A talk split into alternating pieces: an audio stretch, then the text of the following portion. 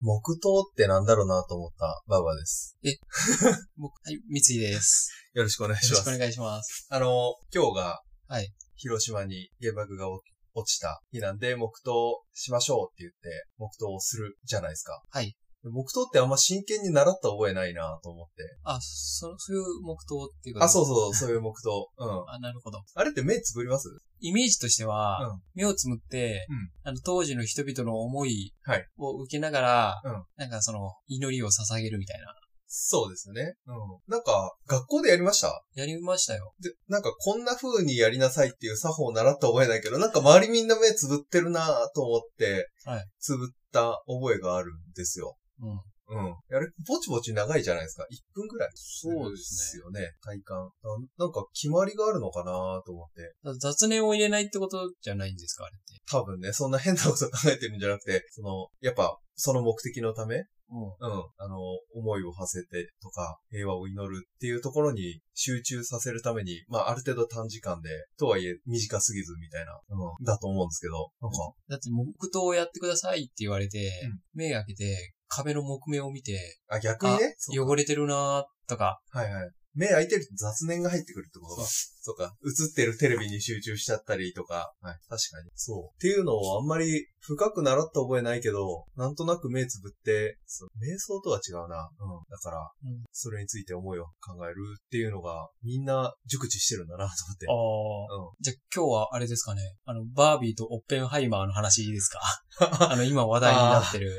あれ、ちょ、どうなんだろう僕も、あのなんか、いや、お、ネットニュース的なやつは見てましたけど。オッペンハイマーでしたっけあっちの方は原爆作る話。あれあ、そうか、別、別のや別のつか。、別の映画で、バービーは、うんあの、普通にあの、バービー人形の、はいはい。わちゃわちゃピン。ピンクい世界ですよね。そう。でもまあ、まあ何がうん、あったかっていうのを言うと、うんあれでしょ、あの、言ったらアメリカで同時公開したんですよ、二つが。はいオッペンはい。ハイマーとバービーが。うんで、両方大ヒットして、うんで、ファンの中でうん盛り上がってたんですよ。はい言ったらもう、なんてシリーズもの疲れしてる映画ファンたちが、やっぱこういう探索で面白い映画を作ってくれよっていうので、すごい盛り上がったんですけど、で、そのファンの間でそういうあの勝手な同人的なポスターとか作られたんですよ。ああ、公式じゃなくて。なんですけど、うん問題が、うん公式がそれに乗っかっちゃったんですよ、ワーナーが。あ。バービー作っててるのがワーナーで、はいはいではい。ワーナーが公式に乗っかっちゃったんで、うんそれは違うだろうって言って、日本で炎上したっていう。公式が公式風に言っちゃったってことあの、キノコ雲ポスターみたいなやつを。なんか、いいねとか押したんですよ、確か。あ、公式がね。公式あが。あ、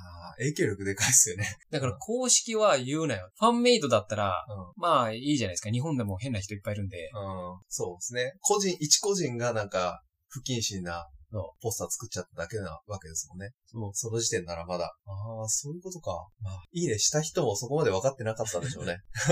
ワーナーが、のレベルが低かったっていう。うん で。最東海地方でも、なんか似たような問題あったじゃないですか。ありましたっのけ、 3、4年前ぐらいに、うん愛知トリエンナーレでしたっけああ、まあ、あれなんかいろいろ問題やった感じですよね。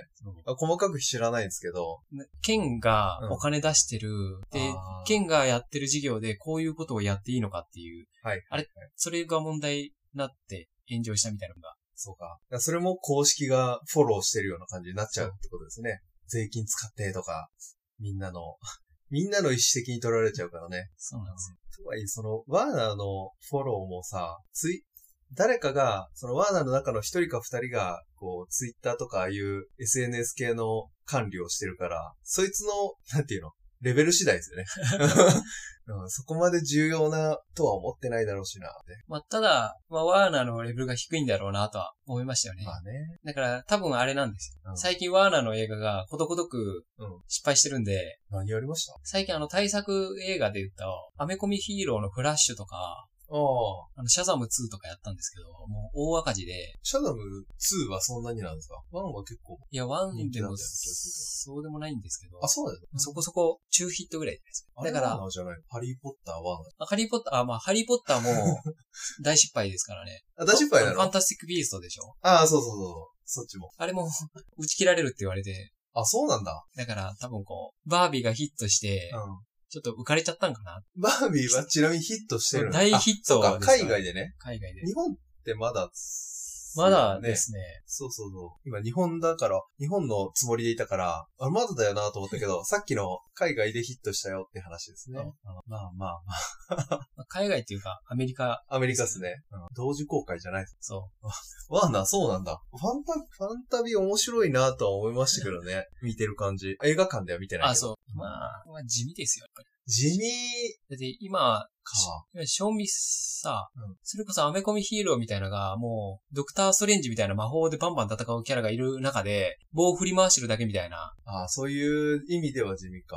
地味じゃないかなとは思います、動物系が出てくるのが面白いなと思いましたよ。ハリーポッターってそんなに、なんていうのああいう、 何魔法動物っぽいやつは出てこないじゃないですか。それがちょっと架空のというか魔法動物が出てくる点は、またイメージが変わって面白いなと思いました。なるほうん確かにスティックで戦ってますね。最後のうん、大スペクタルバトルみたいなのが始まっても、はいはい。結局、杖の先から光線みたいなの出してピンピンやってるだけじゃないですか。そうね。で地味ですよね。それがなんか人を殺す呪文かもしれないけど、 とりあえずスティックの先端からなんか光がピッて出てるだけですわかんねえよなっていう。逆にドクターストレンジ見てないですけど、そんなになんか派手なんですかいや、炎派手バでンすよ。バン出たり出たりとか。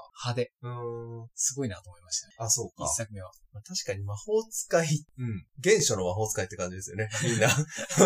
ハリーポッタまーあ、、そうです。あの、と、ファンタビー、うん。だからそそれこそ、ロード・オブ・ザ・リングのうん魔法使いみたいなのいたじゃないですか。ガンダルフですああねっ。ちの方が派手じゃないですか。派手か、あれ。あれも光出してるだ けだ。ハリー・ポッターより派手じゃないですか、あっちの方が。まだ。かなぁそう。意外とロード・オブ・ザ・リングの魔法も地味だなと思って見てましたよ、僕 は。あの、うんほん。なんか、なんていうの隕石降らしたりとか、ファイヤーボール飛ばしたりじゃなくて、光るっていう感じじゃないです か。ライトに敵がね、こうひるむみたいな。あ、そんなもんか。ただまあ、どうなんですかね。ロード・オブ・ザ・リングはう、んまだこの、世界観設定とかストーリーがうん面白いですけど、うんあんまり言うとあれか、ファン、まあ ファン怒るから、ファンタスティック・ビーストぶっちゃけあれじゃないですか。あんまりストーリーに求心力がないというか、あーなんか、どうでもよくなってくる。僕は結構ファンタビー、こう動物絡めたアクションシーン、はいなんか街中で動物暴れちゃったりとか、ああいうとこ見ると派手だなって思いました、逆に。おーロード・オブ・ザ・リングすごい地味じゃないですか。 まあまあ、ダーク。地味というかダークですね。ダークファンタジーダークファンタジーだから、もう、なんていうのもう世界が闇に包まれてる状態から、その闇をどうにかするって感じだから、暗い、終始暗いなと思って。うん。そう。まあ、それがいいんですけどね。あれまは。あ、そうですね。はいはいはい。どうなんですかね。ファンうん。だキャラクターが全員なんか、そんなにいい人じゃないというか、ああの、まあハリーポッターの原作とかの話にすると、そんなにみんないい人じゃないじゃないですか。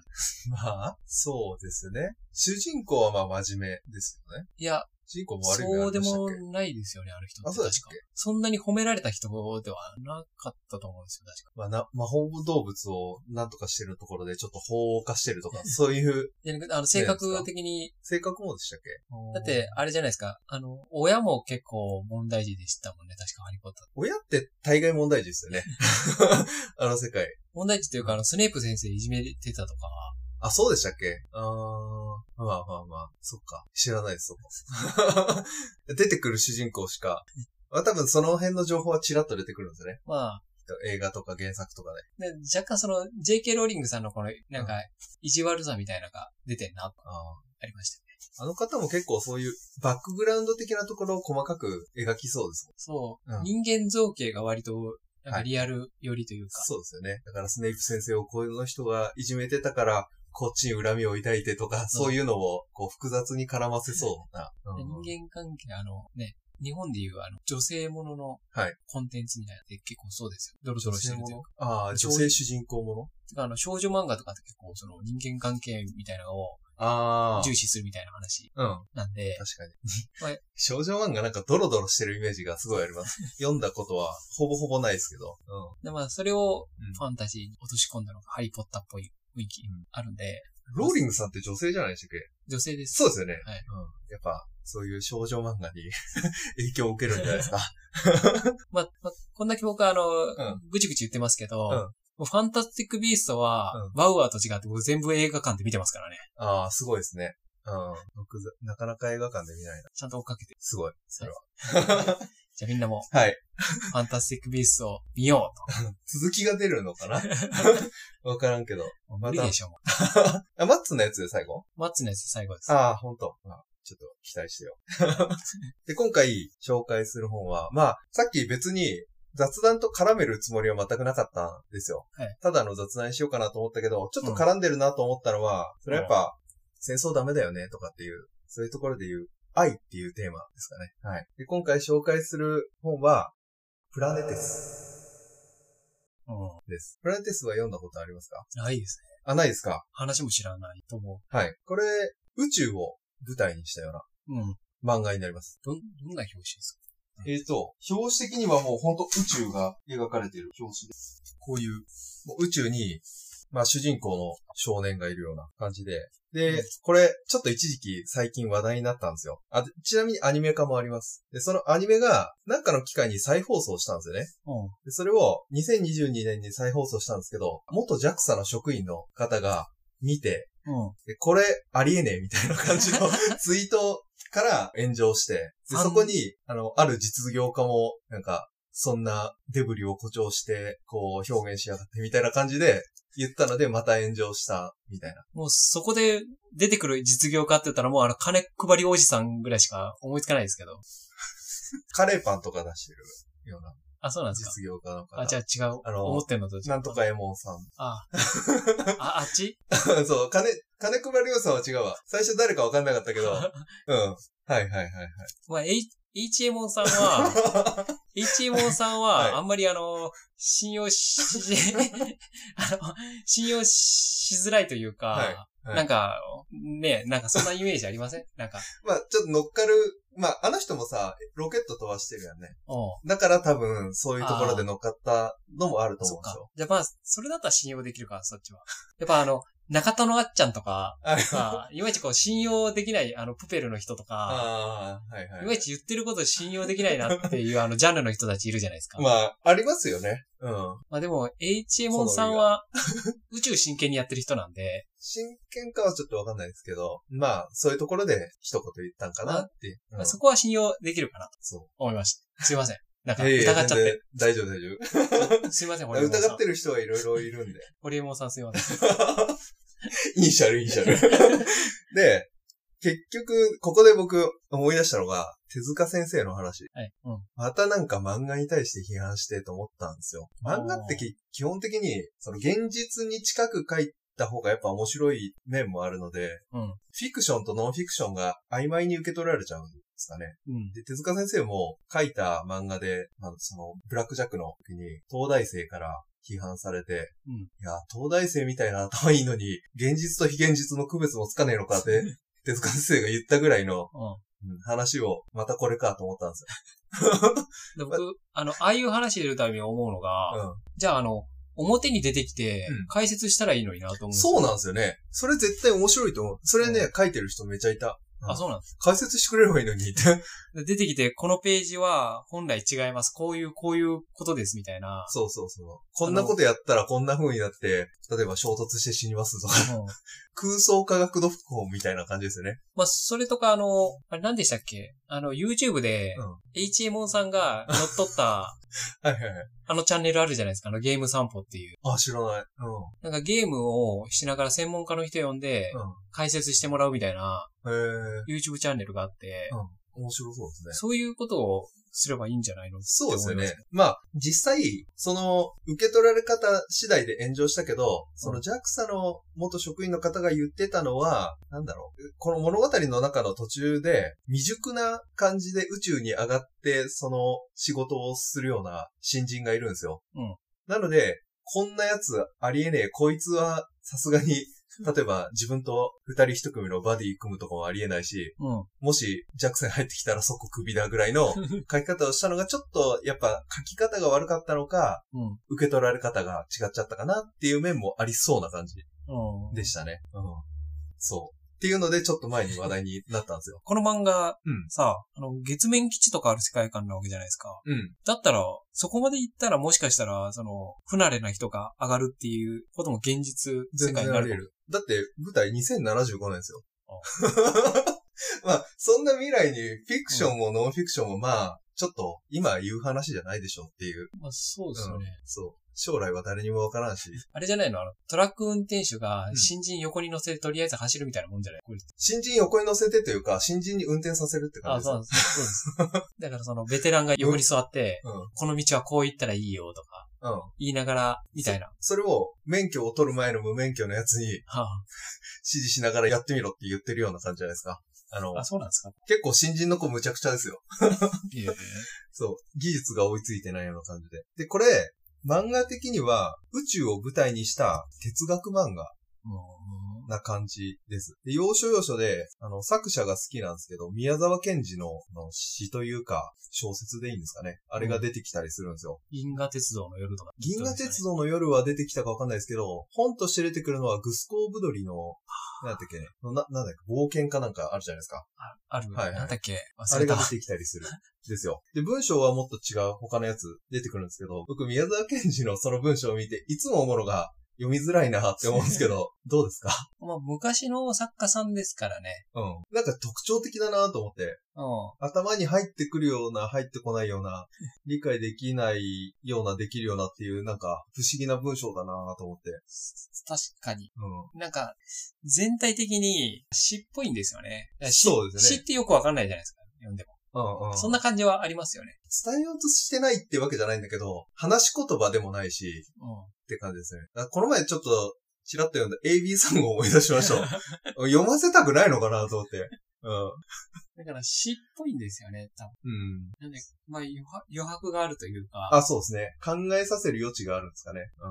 とは思うんですね。でこれ、宇宙を舞台にして、いろんな人とか、団体とかの思惑がぶつかり合った感じで描かれてて、で、その中で愛っていうのがちょっと一つのテーマとして語られてくるような。うん全体のまあ一本のテーマになってくるかな。最後から、最初から最後まで。うん。で、作中でその主人公も含めて、いろんな登場する人物が思い悩んで、で、その中で宇宙とか地球の自然とかを目にしてなんかを悟ったりっていう描写が描かれてくるんですね。で、その描写の中に、まあ、いろんな地球の朝日とか出てくるんですけど、それが印象的で結構作品には引き込まれるうん感じ。で、あとはなんだろうな。まあ僕の中でその時のイメージに似てるのは、その海で焚き火したりとか、海海沿いで焚き火したりとか、あの飲み会でオールして、その後の朝焼けを見たりとかっていうのが、なんか自分の中で近い、なんか悟ってるような悟ってないような体験で近いのかなと思いました。で、漫画としては、なんか、フォントの大きさとか、たまに、こう、パッパッと変わったりするんですよ。うん。で、あとは、風景とかも、まあ、細かく書かれてるんですけど、あと、その、線の太さとかでインパクトが出てたり、っていうのが、すごい印象的なのかなと。あと、ベタの塗りみたいなやつも、やっぱ宇宙が舞台なんで、奥がめちゃくちゃ暗かったりするんですよね。うん人物がポーンといて、あと、宇宙のバックとか、っていうところが、すごいなんか、印象的でした。うんうん。で、これ、著者は雪村誠さん。で、出版は講談社。で、連載してた時期が1999年から2004年なんで、結構前に書かれてるんですよね。そうですね。20年前に終わったってことです。そうそうそいやう。で、それを、あのー最近再放送したんですね。うん。ジャンル的には SF 哲学って感じかなと思います。で、えっと登場人物の中で好きなキャラは星野五郎さんっていう主人公がハチマキって呼ばれる人がいるんですけど、うん。その人のお父さん。この人優秀な宇宙船の機関員なんですけど、めっちゃノリが軽いんですよ。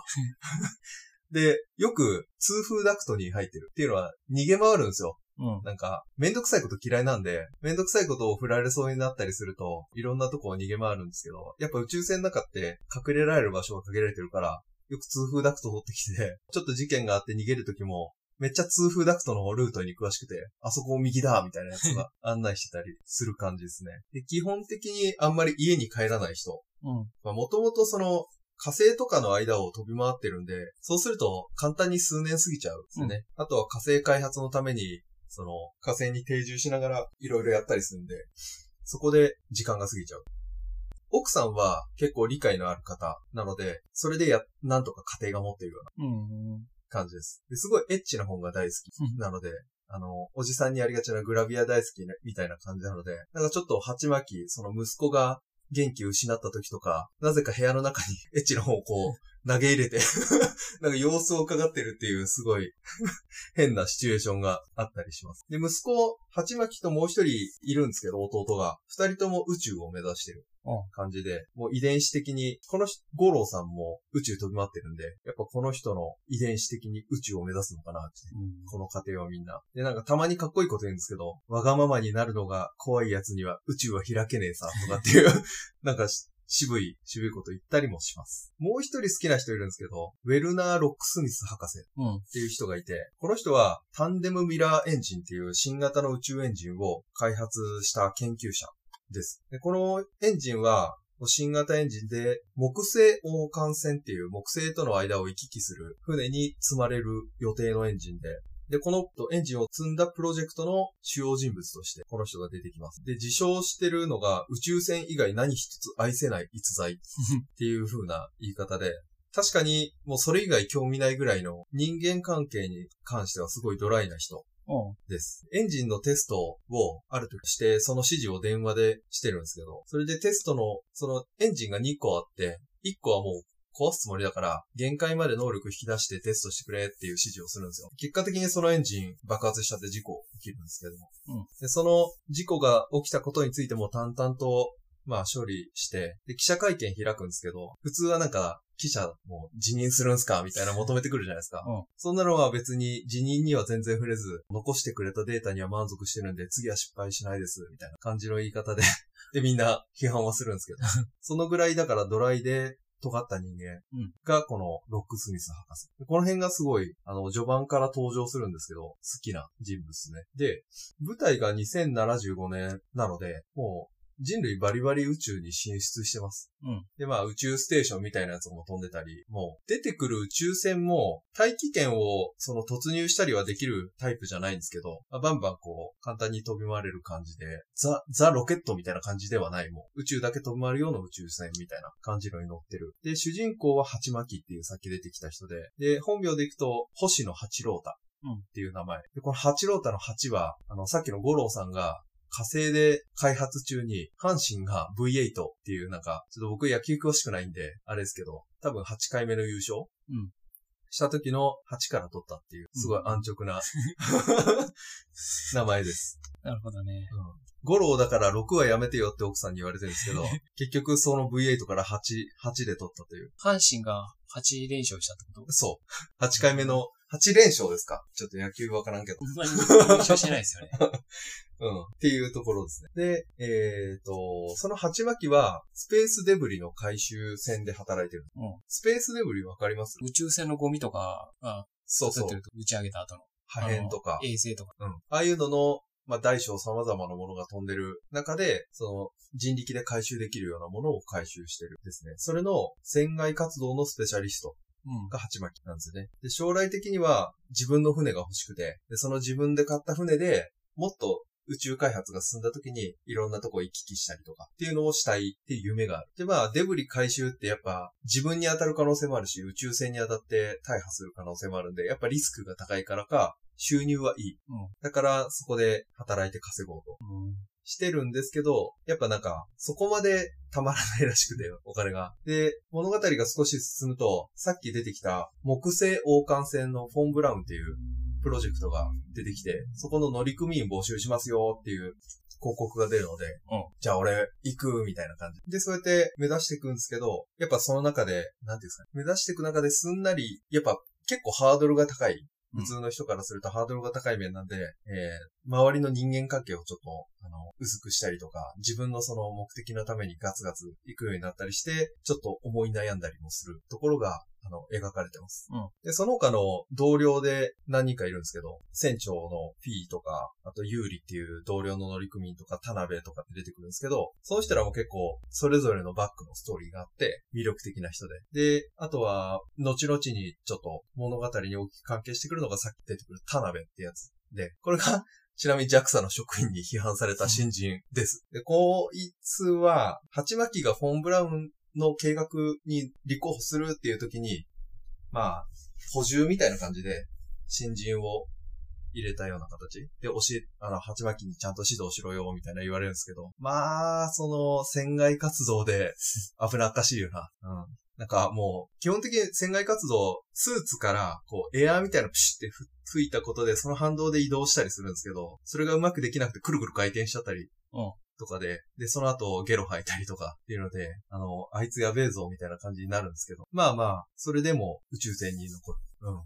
で、この、こいつが、まあ、技術はそうやって拙いくせに、愛がないことについてすごい敏感に反応するんですよ。例えばなんか、その主人公のハチマキが、なんだろうな、この人間の思いとかを存在にしたような扱い、あの、発言したりすると、それに対して愛がないとか、うん、そんなん良くないよみたいな話をして、っていう風になって、で、まあ、この人、幼少期がちょっと複雑なんですよね。そこら辺が、まあ、その愛についてこだわるのが関係してきてるのかなというところです。で、名前はちなみに、あの、田辺って言うんですけど、名前の方は愛なんですよ。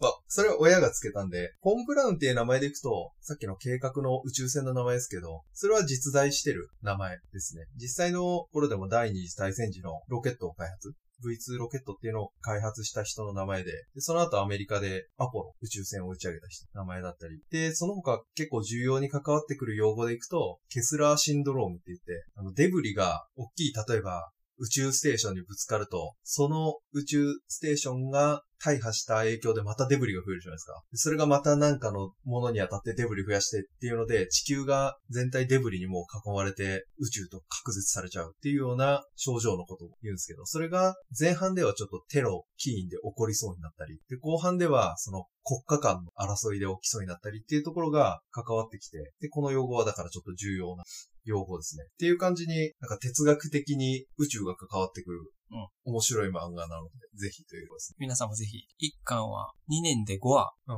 しか掲載されてないぐらいの、ね。そう、不定期連載ですね。 あの、密度で書かれてるっていう、うんあの、まあ、絵の迫力もある漫画なんで、ぜひうん、それだけ時間かけてうん、作者が思いを込めたはい作品だと思います。ちなみに4巻しかないので、うん。はい。読読みみややすいと思うんですよ。というところです。今回の話を聞いて、もう読みたくなってきましたね。今すぐ書店や図書館に向かいましょう。そしてあなたも、本読もうぜ本読もうぜラジオではお便りを募集しています。概要欄にリンクのあるメールアドレスにメール、またはツイッターのリンクから DM 送信してください。番組を気に入っていただけたら、フォローと評価をよろしくお願いします。ありがとうございました。ありがとうございました。